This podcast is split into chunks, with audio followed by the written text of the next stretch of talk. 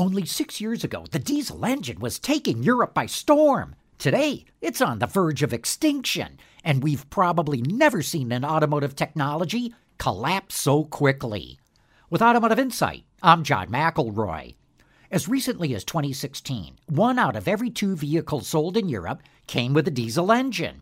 In the luxury segment, three out of every four luxury cars came with a diesel. Fast forward to today, and the diesel is doing a disappearing act. Last month, only about 18% of vehicles sold in Europe had a diesel engine. That's less than one out of five. What killed it was the diesel emission scandal and electric cars. Diesel's got a bad rap, and that hurt their residual values. Now, in the past, maybe the situation could have been salvaged. But with electric cars coming on so strong, looks like the diesel's days are numbered.